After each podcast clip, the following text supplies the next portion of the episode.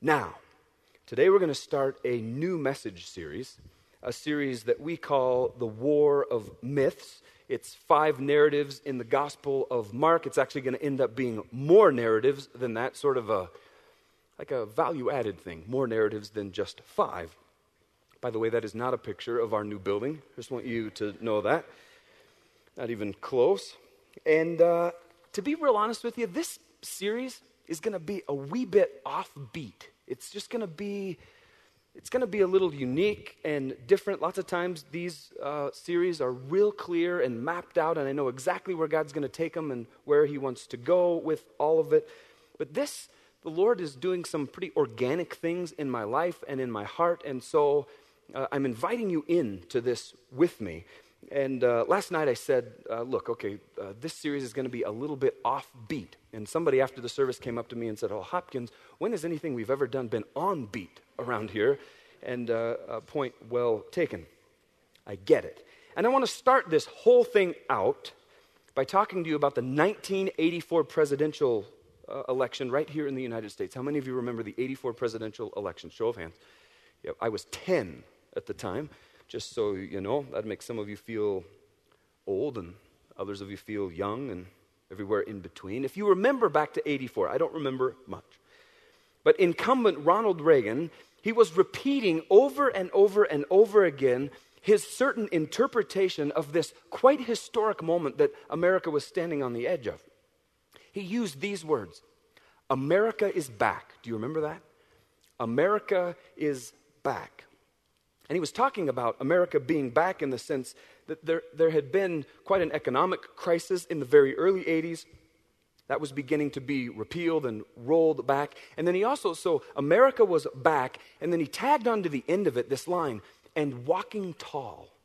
America is back, and walking tall. And it was his campaign strategy to very simply feed the masses, to feed the press, a very steady diet of these reassurances about America's divine anointing and world dominance. That was what that was all about. America is back and walking tall, assuming first place on the global stage, right?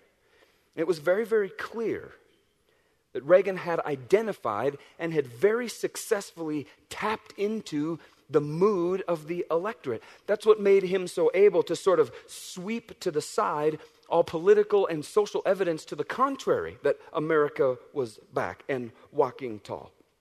And so Reagan, on one hand, is painting this picture America is back, and America is walking tall. And at the same time he's painting that picture, there was another side to the conversation, though. There were a whole bunch of people in the United States who took great exception to the president's assessment of the nation's standing, walking tall. During the final two weeks of the campaign, all of that superheated, if you will. Some of the opponents gathered every day outside of the White House to register their dissent to the president's view on the country. They, just like President Reagan had, they chose the language of metaphor and symbol. But their metaphor and symbol contrasted quite sharply with the president's. Some of them, for example, erected a tent village across the street from the White House in a place called Lafayette Park. And they dramatized through this tent village the reality of America's burgeoning ranks of homeless and poor and so on. Others very publicly fasted right in front of the White House as a public reminder of the millions around the globe who were starving as the result, or so they claimed, of the administration's bombs over bread policy. Some of you might remember that and still others actually entered the White House grounds. This was pre 9 11, obviously. They were able to enter, walk right onto the White House grounds, and they would actually throw blood onto the portico of the White House. And then they would kneel down and pray as they did that. They would cite the Hebrew scriptures, but instead, uh, uh, they said that the hand, the blood of the innocent was on Reagan's hands victims of his policies from Central America to Southern Africa to South Korea, all around the world, and said that that blood was crying out from those whitewashed pillars. And so there's two quite opposing views on America on the eve of the election 1984. But the president's ability to hone the image of American pride and American piety prevailed, didn't it? He was handily voted into office for a second term. Protesters, for all of their trouble, they were simply thrown into jail. But the contest of metaphors that raged across the White House grounds on the eve of Election Day in 1984, it really represents the phenomenon that's going to occupy the central theme of this message series because it really was a war of myths, wasn't it? Each one claiming one thing over the other. And Mark, who is the writer of the gospel in the Bible that bears his same name, he actually went about enlisting the war of myths in his own day when he penned the gospel of Jesus Christ called Mark.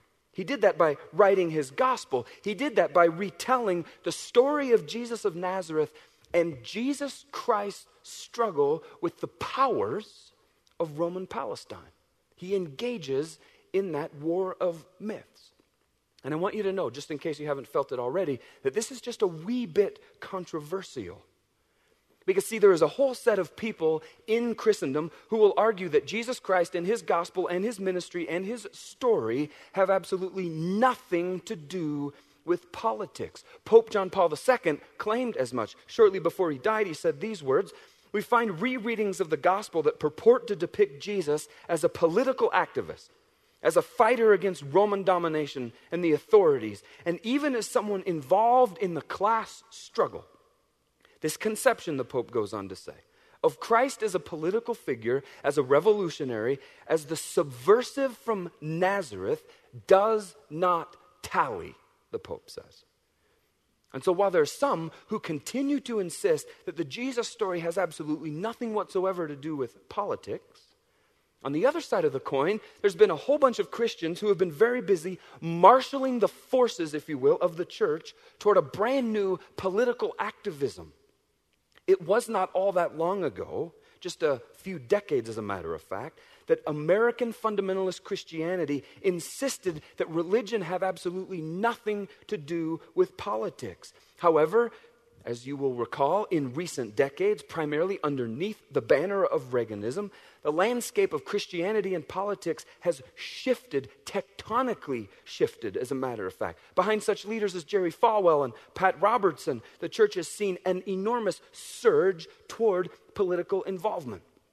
And whether or not you agree with Jerry Falwell or Pat Robertson, it doesn't matter. The whole landscape of the conversation around religion and politics has greatly shifted. It's not an issue any longer about whether or not the Bible calls us to merge our faith with our politics.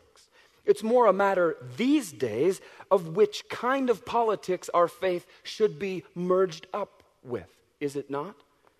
And honestly, as I stand here and say these things, this is incredibly dangerous territory for churches to talk about for pastors to stand on stages and unpack, frankly. Why? Here's why. Because as I stand here right now, I know that this congregation is split roughly 50 50 Democrats, Republicans. That means on any given, some of you are like, oh gosh, could I be sitting next to someone who votes differently than I do? Ooh, hmm. makes me a little uneasy, actually. That means there are issues on which our congregation would be divided right down the middle, is there not? I know of a church, as a matter of fact, that this has actually happened not all that long ago.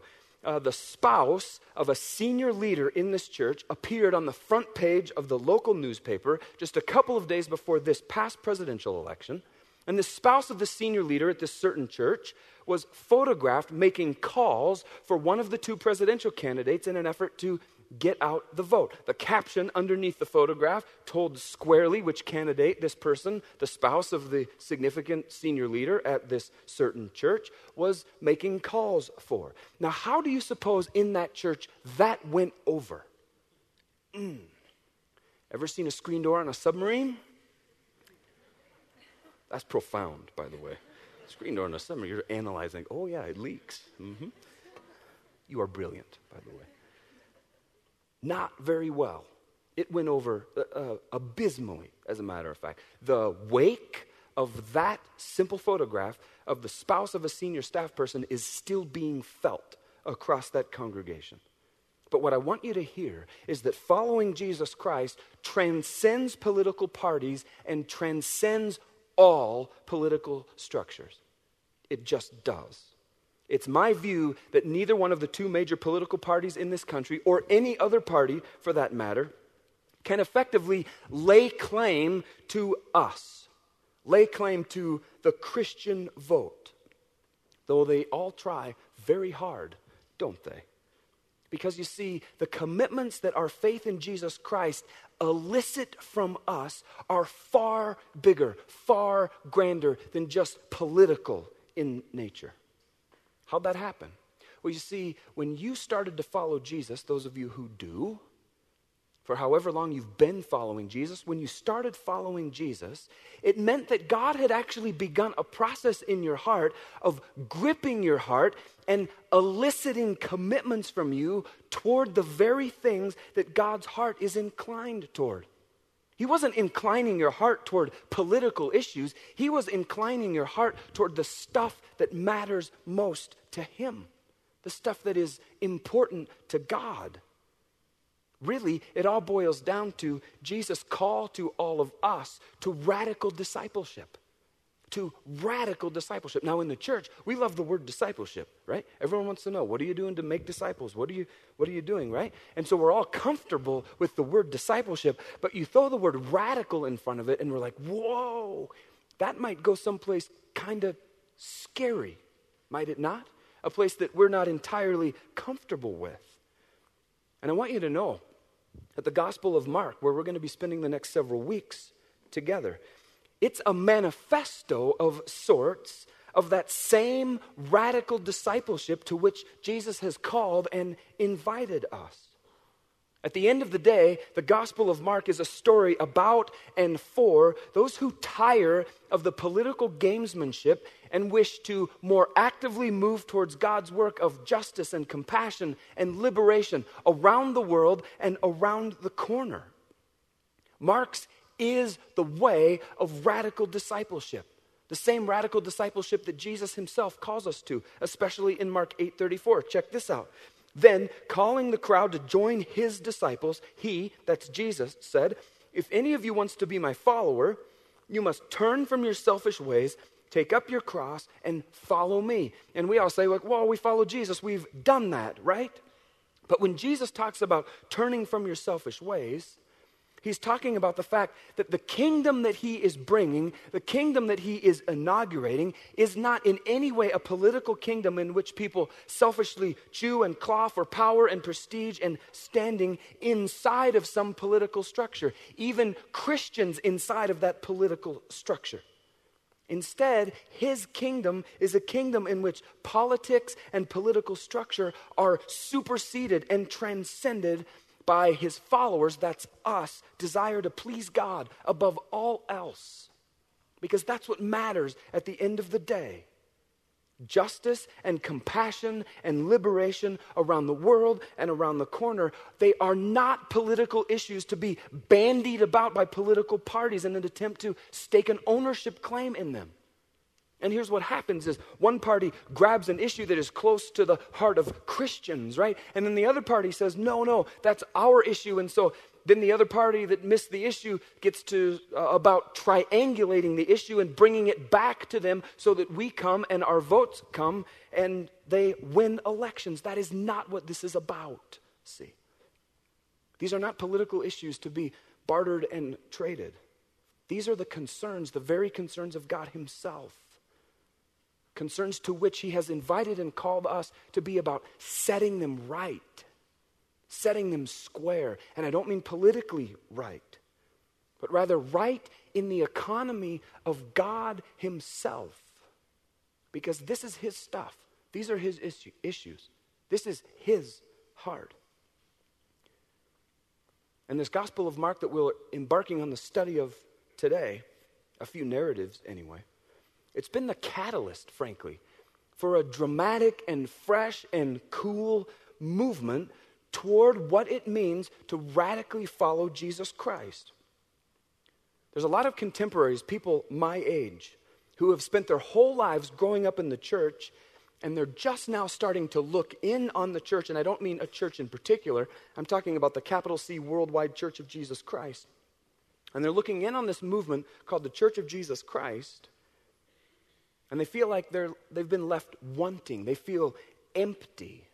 Because in all their days growing up in the church, they thought they had been a part of a movement that promised them personal engagement and some commitment to making some kind of difference in and for the kingdom of God, but they feel like they've been delivered social and kingdom irrelevance by their church community. They feel like they've heard an awful lot of sermons talking about stuff, but nothing that's actually delivered any change, any action, any movement, anything other than just a bunch of talk and conversation. And so there's a whole bunch of people who are my contemporaries who have found this thirst a thirst for the whole gospel, for the whole person, for the whole world that has driven them to the Bible, not anywhere but the Bible, specifically driven them to the gospel of Mark and Mark's call to us for a commitment to what it means to radically and entirely follow Jesus Christ. There's an awful lot of Christianity in the United States that is merely acculturated, is it not? How many people think that they're Christians just because they've grown up in the United States. I'm an American, therefore I am a Christian. That is no more the case than being born in a garage would make you a car, or being born at McDonald's would make you a Big Mac or a chicken nugget. Right? That's profound. And here's where the book of Mark, I'm going to give you the end right now. This is where it all lands, frankly. At the end of the series, you'd come out with this the thesis of the Gospel of Mark is that radical discipleship is the only form in which faith in Jesus Christ can exist. Radical discipleship is the only form in which faith in Jesus Christ can exist. As Mark pens his gospel, he cannot imagine a time when lukewarm Christianity is the norm. When people who call themselves Christians are holding on to areas of their life. And they, sure, they let Jesus into the easy stuff, but the hard stuff they keep for themselves and don't let Jesus Christ have any say, any reign, any lordship, any words as boss over those areas. Mark can hardly imagine that. Discipleship, radical discipleship, is the only form in which faith in Jesus Christ can possibly exist. No milk toast weasel puke. It's radical discipleship, sold out, or it's nothing. See? I want to show you in the first couple of chapters of Mark just some of what Jesus is up to as he literally takes on the whole of the symbolic order of Jewish Palestine and those who were very careful stewards of that culture. Look at Mark 1 40 to 45. If you've got a text, you can turn there. If not, you can follow along. Jesus is about to heal a leper here. A man with leprosy came and knelt in front of Jesus begging to be healed. If you are willing, you can heal me and make me clean, he said. Moved with compassion, Jesus reached out and touched him. I am willing, he said, be healed. Instantly, the leprosy disappeared and the man was healed. Then Jesus sent him on his way with a stern warning Don't tell anyone about this. Instead, go to the priest and let him examine you. Take along the offering required of the law of Moses for those who have been healed of leprosy. This will be a public testimony that you have been cleansed. But the man disobeyed Jesus. He went and he spread the word, proclaiming to everyone what had happened. As a result, large crowds soon surrounded Jesus, and he couldn't publicly enter a town anywhere. He had to stay out in the secluded places, but people from everywhere kept coming to him. In this text, we see Jesus attack head on the purity code of Jewish religious structure. He steers right into it. He attacks, he takes on the Jewish purity code. Now, at very first glance here, it might look like what Jesus is doing is to respect and uphold the purity code, but he's actually attempting to use it to point out the error of this purity code. You see, the essence of these extensive regulations concerning leprosy was that this disease was highly communicable, right? like and it's a it's a bad disease leprosy was everywhere and it was awful it infected your skin layers of skin would begin to literally rot away causing uh, digits to just fall off limbs to just fall off basically and so they want to keep everybody with leprosy as far away from them as they possibly can and then they said all right if anybody happens to get healed which hardly ever happened of leprosy a priest must preside over this ritual cleansing ceremony of those who had been infected and had managed to recover. And Jesus goes, It ought not be that way in my kingdom. It ought not work that way. The sick and the broken are left out on the fringes of society. And then, if they do manage to get well, you actually charge them money. You make them pay so that they can be rendered by the priest ritually clean. Jesus says, No way, not in my economy. And so, when this leper approaches Jesus Christ, it is highly unusual that he even went up to him. It was a violation of the symbolic system that was established by the priest for how things like ritual cleansing were supposed to take place. The leper knows this. He gives Jesus an out from helping him. When the leper says, If you are willing, you can heal me and make me clean, what he's really saying to Jesus when you look at the original language, you could declare me clean if only you would dare to. You could declare me clean. I dare you to do it. And Jesus takes the dare, doesn't he? He's in, he's on. And he happens to be quite angry. And you're going, How do you know that? Now, your Bible probably reads like mine does moved with compassion. Jesus reached out and touched him. I am willing, he said. Be healed. But I want you to know that a very good number of manuscripts from which the book of Mark was translated from the original language into our language, instead of compassion, moved with compassion, actually read moved with anger. Jesus is furious at a religious system a system that supposedly represents God Himself is actually choosing to oppress and oppress and doubly oppress the sick and the dying making them pay for purity to be pronounced over them. He's furious. He cannot believe that his father's good name is being used in such a pathetic way. Show of hands, if you will, for a moment. How many of you at some point in your life have ever been so angry by some act of injustice that it compelled you more than ever toward a compassionate act? Anyone? Show of hands. You've been so angry that it compelled you. Yeah, lots of you. Absolutely. That just happens to us, doesn't it?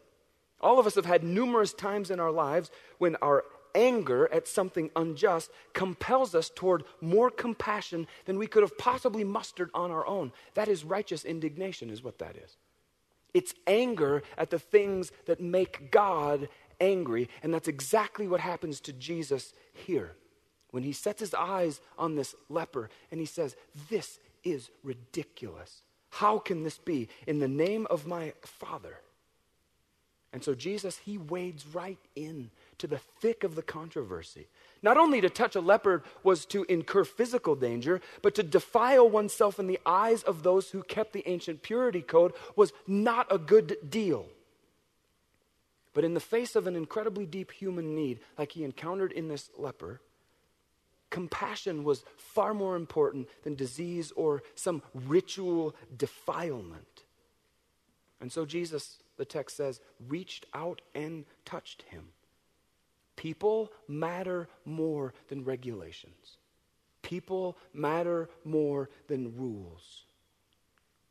The mending of broken bodies was by far more important than adhering to some law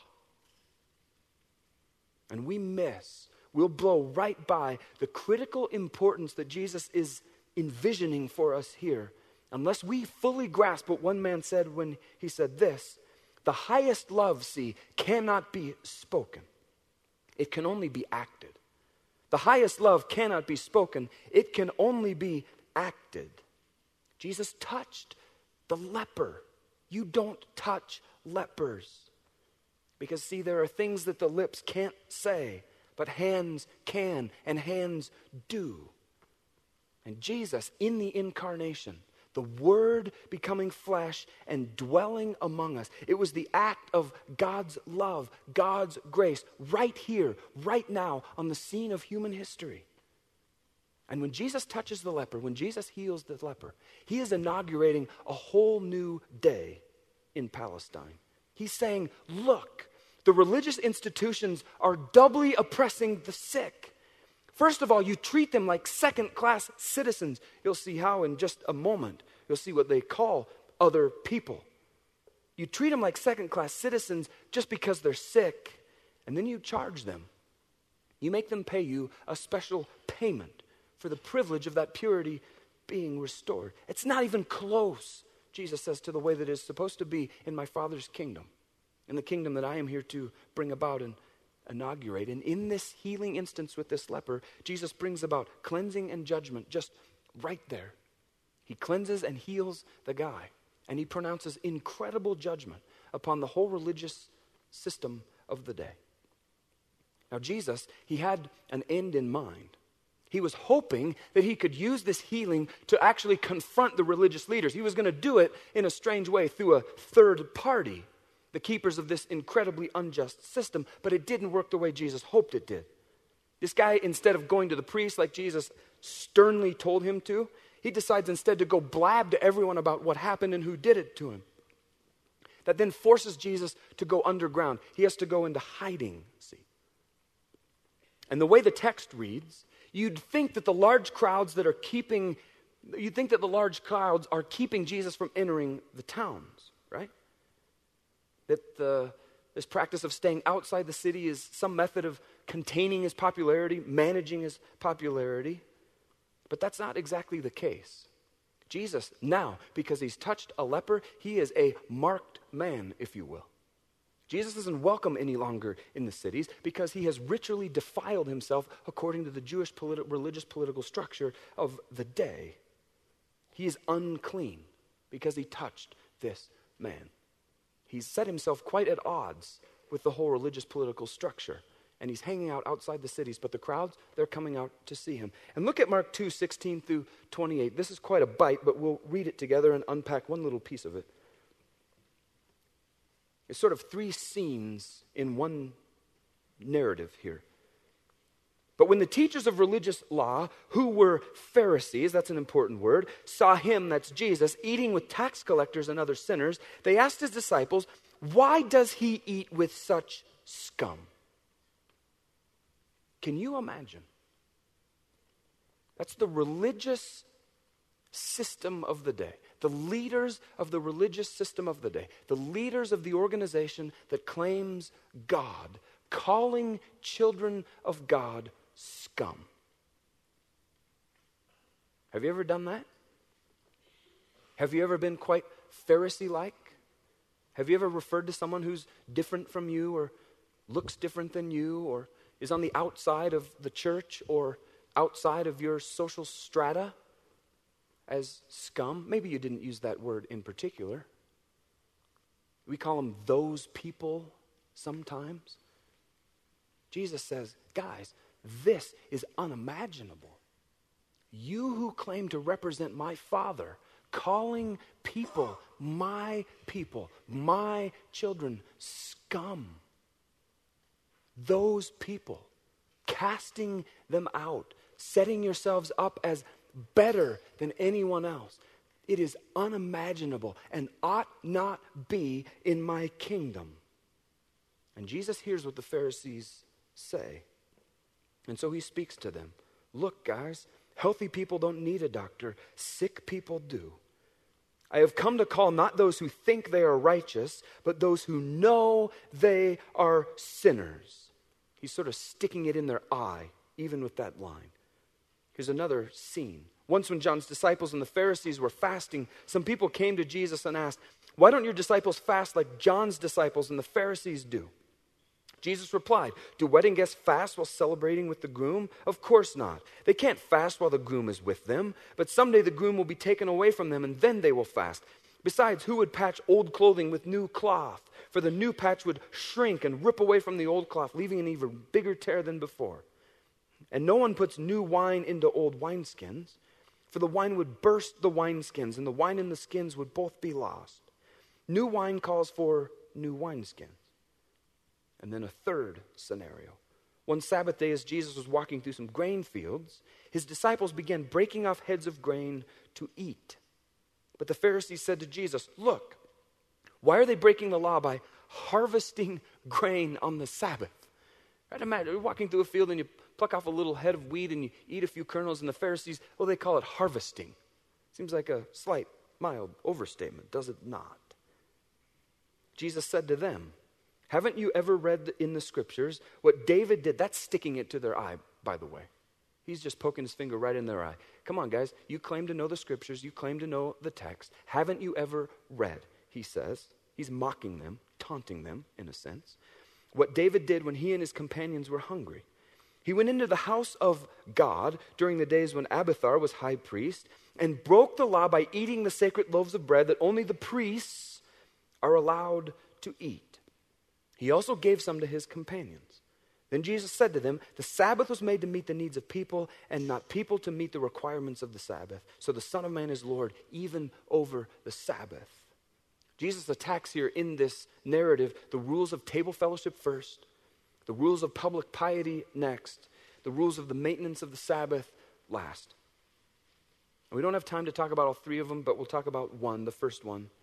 Jesus takes square on the rules of table fellowship. Now, the word Pharisee, it really means separatist. And that's what the Pharisees were. They were separatists. The Sadducees, they went along with the culture, kind of a win in Rome, do like the Romans kind of philosophy. The Pharisees, they separated themselves. They stood off from afar, sort of with their arms crossed, commentating on how bad the culture and everything in the culture was.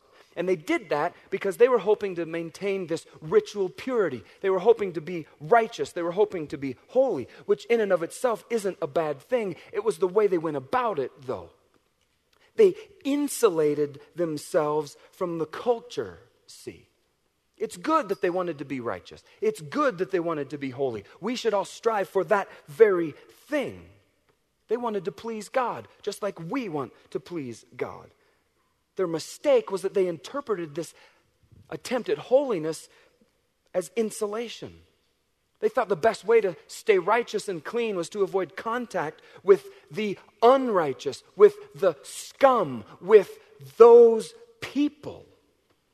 And so here's Jesus Christ. He claims to be the Son of God, and he's hanging out with the scum, those people, the unrighteous. He even went so far as to go into the home of a tax collector, a sinner above all sinners, and eat dinner with them. He made friends with the scum.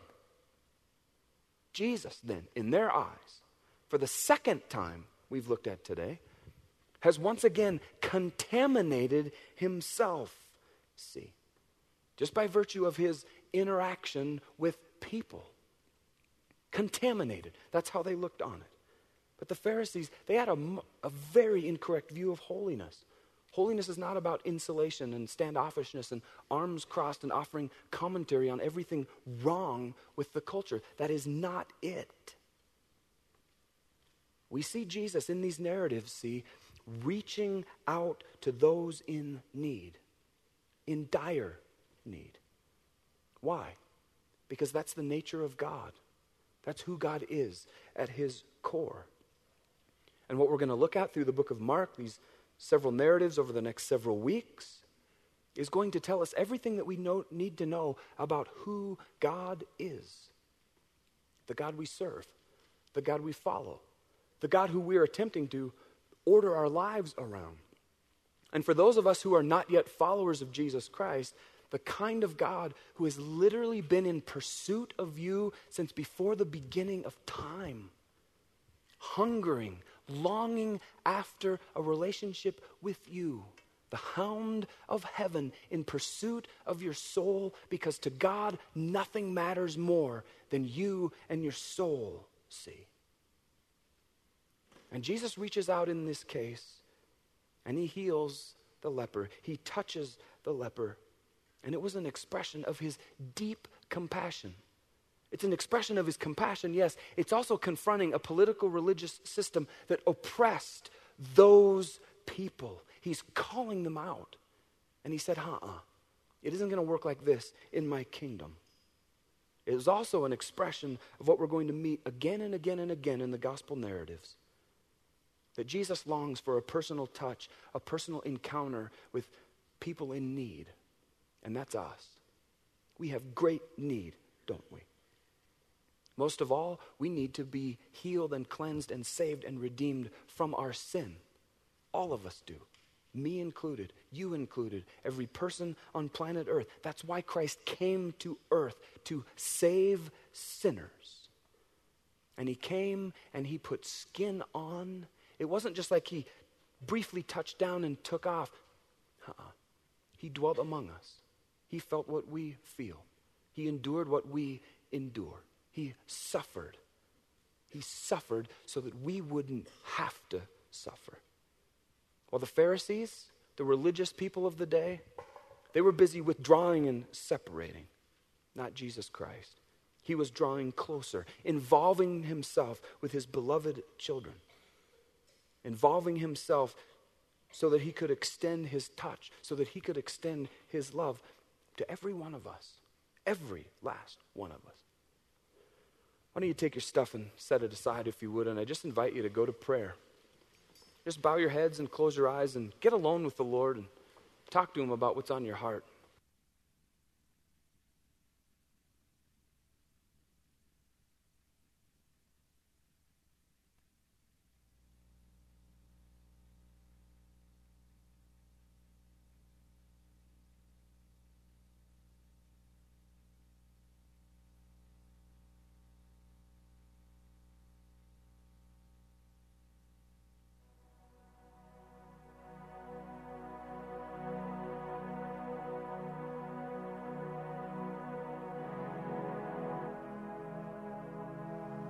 Maybe you're here today and you're a Christ follower, and as you think on all this stuff, you realize that you've actually been quite Pharisee like. You've been thinking of your personal holiness in terms of insulation and removal from those people, that scum. Maybe you've been a person who thought, who's thought that the best way to be righteous is to entirely avoid contact with the quote, unrighteous. If that's you, hear the Lord calling you out today. Hear the Lord inviting you to let Him dig that out of your heart, every last bit of it. If you see even a taste of that in yourself, even a glimpse, would you invite the Lord to tear those barriers and tear those stigmas, tear that vocabulary, tear those divisions down? Because that is not of Him.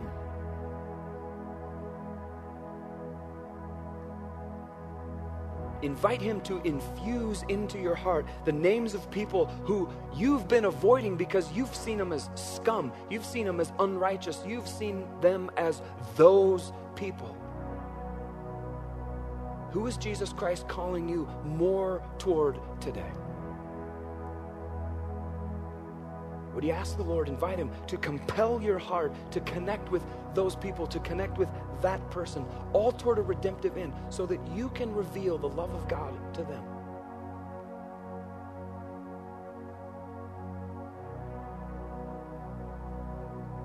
And maybe there's those of you sitting in this room right here, right now and you have yet to step across the line of faith in Jesus Christ as your Savior, may I ask, please, respectfully, what's keeping you from making that decision today? What's holding you back today? What's holding you back from experiencing God's love, God's touch, God's healing, God's renewal today? God's gift of a relationship with Him through His Son Jesus Christ, it all starts with you crossing the line of faith. It all starts with you inviting Him into your heart and life. You can do that right here, right now. You can do it by praying along with me, right where you're sitting. A prayer that goes something like this God, I know that you love me, and I am so grateful for your love. I'm also so incredibly grateful that you sent your one and only Son, Jesus Christ, to make a way for me to have a relationship with you. God, I know that I've sinned in ways that I shouldn't have. And today, God, I realize that you are perfect and that you are holy and that it's my stuff that separated me from you. It wasn't anything you did, God. It was me. I moved out on you. And God, I believe with everything in me that because of your love, Jesus died on the cross to pay the penalty for my sin. And I ask you to, by the death of Jesus Christ, forgive me from my sin, please. Please send Jesus to live inside of me. God, I want you to be my friend. I want you to change me. I need you to reorder my life starting today, Father. And if you prayed with me just then to give your life to Jesus Christ, nothing matters more. There's not a bigger deal ever forever. And it's such a big deal that around here we ask people to tell us when they make that decision. Nobody's going to embarrass you. Nobody's looking around this room except me. If you prayed with me just then to give your life to Jesus Christ, to experience his love, his touch, his healing, would you be so bold as to slip your hand up and just make eye contact with me and just say, Yes, I did right there? now, God is making you new, and you back there, life is never the same. You will not ever be the same. God's changing you right now. And right there, God's changing you, and He's healing you, and He's making you all new. You're His, starting right now. be any others, I don't want to miss anybody. It's way too big a deal.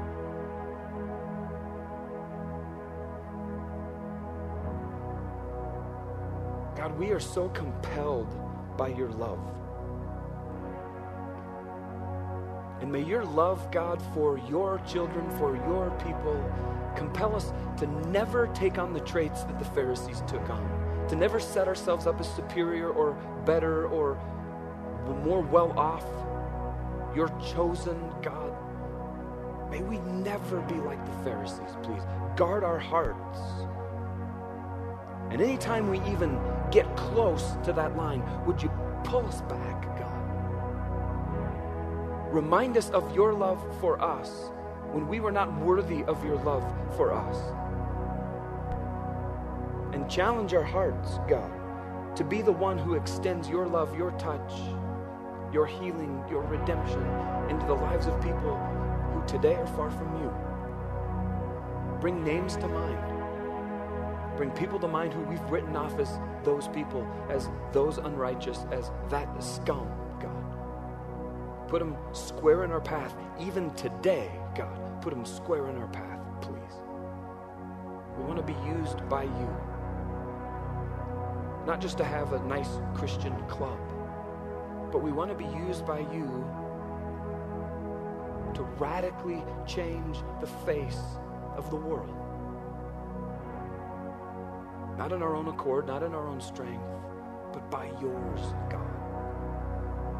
Use us to that end, please. We're all in, and we love you with everything in us, God.